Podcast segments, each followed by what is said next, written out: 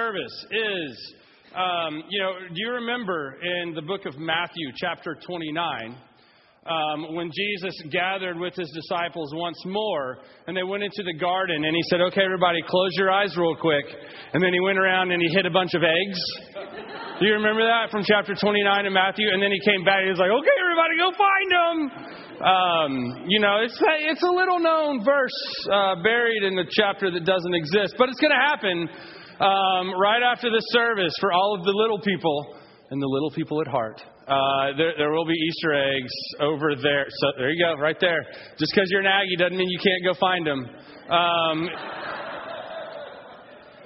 that was so much more unintentionally funny than I thought it was going to be. Yes, I love when that happens. Um, so, oh, that's great. Uh, there you go. So uh, it's over there. Um, and then finally, uh, this is the the last day that you have to sign up for the Seder. Um, and it, this coming Friday, Good Friday, we are hosting the Seder dinner here in the CLC from um, 5:30. 5:30 uh, is when it will start. And you may ask yourself, self, why Seder? Uh, great question, and I will go more into it on Friday night. Uh, but uh, one of the reasons why is in the Old Testament, God said every year at this time, do this forever. And then nowhere did he come back and say, until now. He said, Do it forever. Um, and so it is a command by God to celebrate the Passover, to celebrate the time when God passed over um, the Israelites and then led them to freedom. And then to take it a step further as we who believe in Jesus, the Messiah, Yeshua, when, when he was celebrating Passover as God told him to do with his disciples, and he came to the third cup, the cup of redemption, he stopped and he said, Take this, drink, this is my blood which is poured out for the forgiveness of sins, the new covenant. It was that meal, the Seder meal that we will celebrate Friday night, that was where communion comes from. So, if you're a believer in Jesus, it is tied deeply to who you are because it was tied deeply to who he was. Um, and so, we would love for you to come. Today's your last day to sign up uh, at the white table in the back. No, the white one. Sorry, airplane reference? No, nobody? Um, no one watches Airplane. You people need to watch good movies. Um, in the back uh, over there, you can sign up, and we have we had 18 tables at the beginning of last service, and now we have 20 tables of people. So the last service was like, oh yeah, we're in. Uh, so let's challenge. See who accepts it. Okay, so we are in. We are on a, uh, a, a Sunday of a liturgy. We finished one series.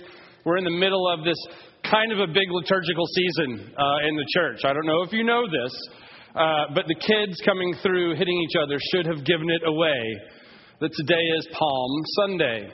Today is the day that we celebrate the triumphal entry of Jesus into Jerusalem when he comes in to begin this whole series of events that leads to his death and resurrection.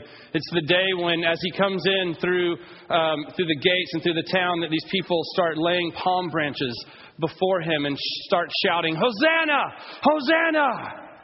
Which, of course, in Hebrew translates into English as somewhere around Viva Fiesta. It's something something similar to that. Um, no, it does not. Oh, yeah, Fiesta's happening too. So Hosanna was a military cry, right? It was a military cry. The palm branches were signs of like this military thing. This is not a peaceful call when Jesus comes in because these people want him to come in and to destroy all who are oppressing them. They want the Messiah to be this just like gigantic, you know, and start throwing swords around, Russell Crowe type stuff. But if you were here for the two and a half years that we marinated in the book of Matthew, you know that that's not who Jesus was. And as he comes in, there's this beautiful moment when in one of the in one of the gospels it says that he's just like he's just almost weeping because they don't get it. They just don't get it yet. Um, and today, a lot of days, um, a lot of times, we'll talk about that and delve into that. And, and what we miss and what has been missed in the church calendar a lot of times is Friday. Because most of us don't come back to church on Friday of Holy Week. We go to Palm Sunday and then we hit Easter and, and then we go do our Easter thing, but we miss that pretty important and pivotal day in the history of mankind, Friday. And so today we're going to zero in on Friday. Today we're going to talk about that. Um, in 1989, I was living in California. I was in high school. uh, we lived in, in the Bay Area of California on the, uh, on the east side of San Francisco. And it was uh, a, year that was very exciting for those of us who lived in the Bay Area. If you remember, in October, we had a pretty big event that was going on around there, and it was the Oakland A's against the San Francisco Giants. It was the it was the uh, the Bay Area um, World Series. It was I can't remember what they called it now. The what? Subway Series? No, that's when it's the Mets and the Yankees, Ronnie. It was something, but maybe it was the BART Series. I don't know, the Bay Area Series. It doesn't matter to the story. Let's just say that the World Series was going on. And I'd come home after school. My brother and sister are in Texas. I'm the only one left at home. My dad's at work. My mom and I are there. I, I walk upstairs to uh, my parents' bedroom, that little sitting area, and I lay down on the floor and I turn the television on and, and I'm watching Bob Costas um, talk on and on and on about the baseball team, just pregame stuff. And I'm getting really bored of Bob. Um, as we all do every time there's a big sporting event. Uh, you love him for a moment, and then you're like, oh, get pink eye. And, oh, wait, sorry. It happened. Uh, prophetic words. Um, and then, and I, so I was switching between that and one of the greatest shows of all time, the Brady Bunch. Um, and I'm just switching back and forth between the Brady Bunch and the World Series pregame coverage. Um, when it, I believe, in full disclosure, I was watching more of the Brady Bunch than I was uh, Bob Costas. It was during, um, you know, some episode when you know Marcia was going crazy, and then all of a sudden, um, all hell broke loose and my house started just shaking uncontrollably. Um, and I, I freaked out because that's what you do when that happens. And I jumped up, and I can hear my mom screaming from downstairs, yelling my name. And I come out, I bust out of their, their room, and there's this like this kind of half spiral staircase going down. And I make it to the stairs, and I'm there in a matter of seconds. I mean, I, like I, I was much skinnier and in shape then. Um, and so I was down, and I'm halfway down the stairs, and there's this big landing there um, that is good for really just sitting on, I guess, or putting some piece of artwork. And so we had this vase on there that was like this tall or something. Um, and this vase is very um, important in our family. Uh, it was my grandparents. Um, some they were antique collectors, and so it's really old. Um, and when they had it in their house, anytime one of the three kids would walk by, we had to put our hands in our pockets and walk by this blasted vase. We all hated that vase, you know. So I'm coming down the stairs and I, I have this brief moment of, because it's doing this. boom, boom, I'm like, no one will know. Bink, you know. I didn't do it um, because I did, my head was just not that clear. Um, I'm hoping to get it in the will. We're all fighting for it in the will so that we can then destroy it. Um, is kind of what the, my brother and sister and I are doing. So I make it downstairs to the bottom of the stairs. At the bottom of the stairs is a grandfather clock, and it's going like this. It's going. It's weird. Okay. I don't know if you've ever been in an earthquake. I don't know if you've ever been in an earthquake of that magnitude, 7.0. Uh, it, by the way, when you start an earthquake with the number seven, look out um, I'd been through a lot of fives, but those are fun. It's like, woo, the roll, it kind of rolls afterwards. And it's like, yeah. But sevens, no. And, and I get down to the bottom of the stairs and I bumble my way to where my mom is. And we immediately go outside, even though you're supposed to stand in the doorway if you're ever caught in a, hur- in a hurricane, in an earthquake. What's it called? Uh, stand in the doorway. Uh, and so we go outside, and then it just, as suddenly as it started, stops. And it's just silent. It is so weird. Because you have this, because it makes noise and it's just this rumble, and your house looks like jello, and it's moving in ways that it should not move and going different directions, and things are splitting apart. We had cracks in our walls, and things are falling out of cabinets, and you hear these shatterings of things, and all of a sudden it's just nothing. Let me tell you something that gets your attention. Like, that makes you go, What? I immediately think of our dog, Cleo. She's a basset hound. At this time in her life, she's both blind and deaf. Um, and she was a, a wonderful, wonderful dog. But I'm like, oh my gosh, Cleo. And I run around the corner and I see her doghouse, and there she's just laying like this. And I'm like, oh my gosh. She goes, you know, gets up, hey, what's going on, guys? Is everything okay? Had, basset hounds are known for their smell, and she just like followed us too. And, and I'm like, you're supposed to warn us of these things. Like dogs are supposed to know before it happens and start barking. But you sleep through the whole thing. But it was just this uh, amazing experience that, um, if you remember the footage uh, of what happened, um, once electricity came back on finally, and uh, and we were able to turn turn on the television and see what was going on. There's this there was this thing called the Cypress structure, which is pretty close to our house, a little uh, little way up towards Oakland, um, and it was a double decker highway, and it collapsed, and there were so many people on it. The Bay Bridge um, that crosses, shockingly enough, the Bay, um, huge section collapses. There's gigantic fires going on in San Francisco. It is utter destruction. When I think about that time, when I, when I think about that moment, I, I just get chills. It was something that really got my attention. My dad, when he got home, we, we, we started making these plans and we started changing some things about our house. One of the things that he did was he tied stuff to walls.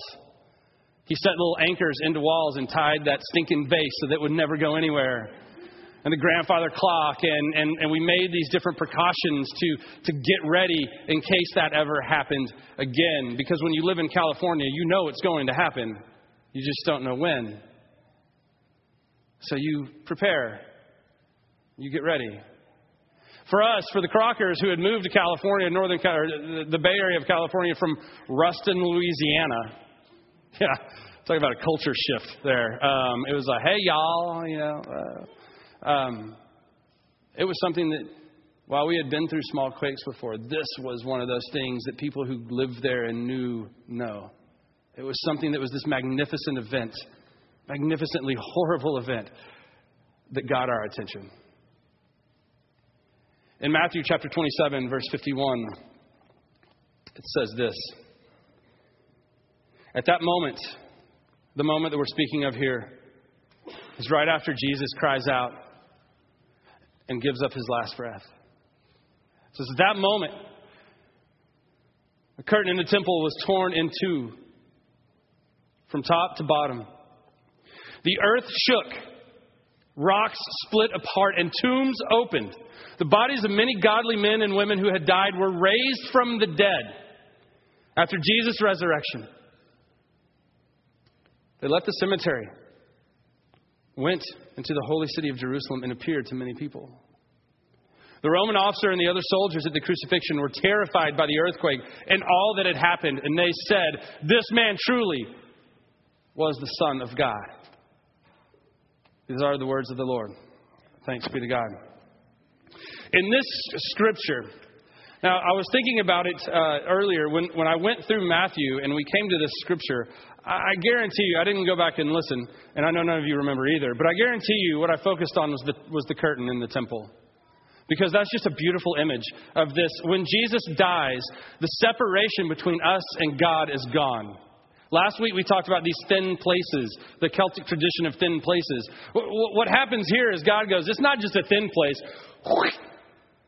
I'm here. No longer are you separated from me. No longer am I separated from you.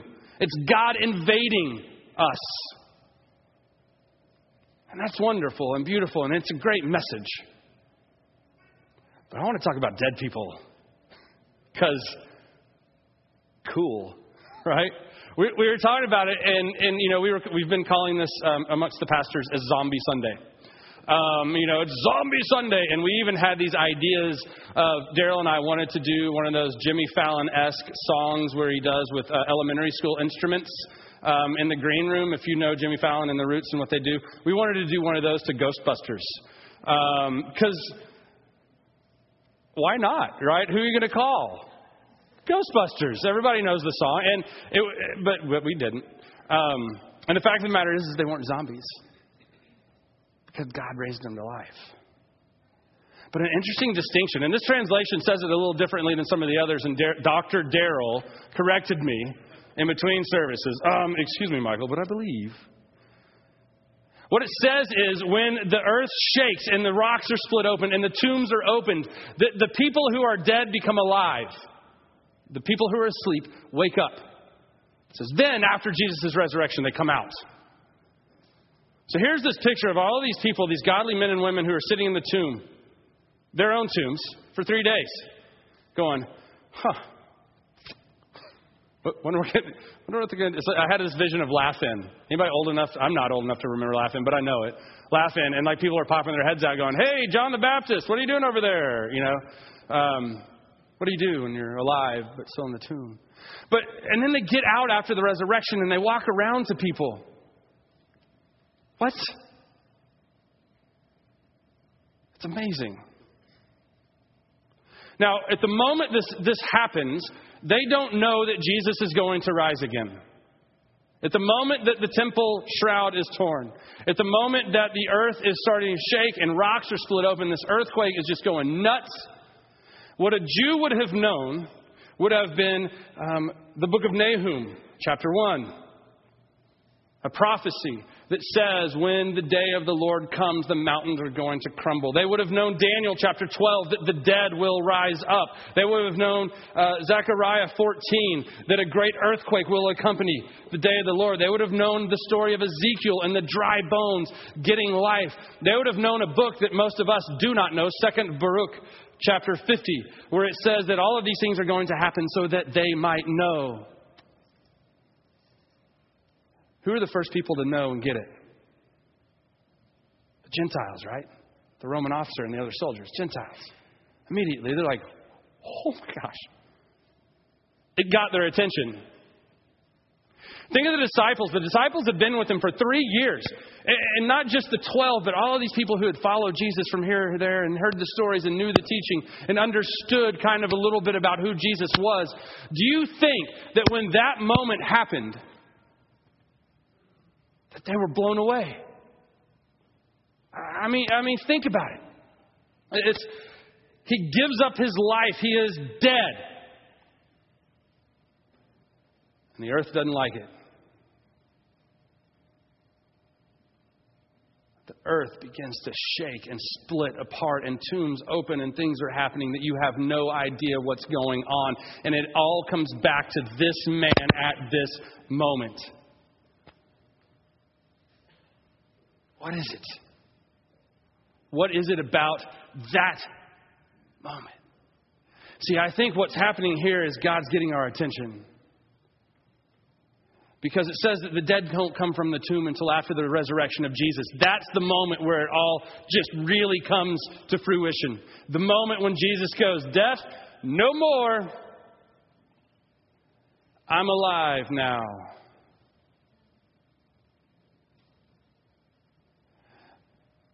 But it was on this day that God said, Hey, pay attention. This is about to get real. I don't know how many times in my life that I've needed to be in an earthquake. I got to tell you, when we lived there, um, you don't want to be in an earthquake. They're not good. But you live and you forget about them and you get complacent and they don't ha- you can't live as if you're going to expect it at any moment because then you're not living. So you get into this numbness of it's just gone and then all of a sudden wah! And you remember the power of the earth in which you live. So often in my relationship with God I fall into this life of complacency and I know that He's there, and I know that there's power, and I know that He died and rose again, and I accepted Him a long time ago. And I move my life forward and try to be more like Him. But sometimes I, I forget that power, and I just live. And I go through the motions. And I show up here on Sunday because, well, quite honestly, a lot of times it's because I get paid to. On days when it's really pretty, I'd rather be fishing. And if I'm here on those days and I'm like coming up and I'm like, oh man, another service. There are some days like 9:30, and no offense to you 11 o'clock people, but I'm like, in fact, I, I might have said it today, but I was joking. Um, that uh, in between services, I'm like, hey, let's just give the 11 o'clock class a walk. You're full prophetic. Ah, well, you go ahead. You're good. Because I'm worn out from the 9:30. There's these times that I just fall into, but then, man, then God just goes, hey, wah. Do you ever find yourself in that relationship with God where you've forgotten the power, where you, you know it's there, but you just live your life in such a complacent, complacent way that you forget? Look, we know the rest of the story. We have the vision of 20, we have the vision of the text. We know that what's going to happen in three days from this time is that Jesus is going to rise from the dead, that he's going to do these things. He's going to tell us, this is your job now to go and to teach people about me, and then he's going to uh, go into heaven. We know all of these things. They didn't. So when God does this for them, this is this gigantic moment of saying, hey, pay attention to this. This is huge. Because something amazing is about to happen. Pay attention to this. This week, pay attention to this. Let the earth move under your feet. Feel that just force of God, that power of God, so great and mighty that when He died, the earth couldn't take it. And understand that something amazing is about to happen. This week, consider yourselves in shock and awe of a momentous event and get ready. Get ready because He's coming. Let us pray.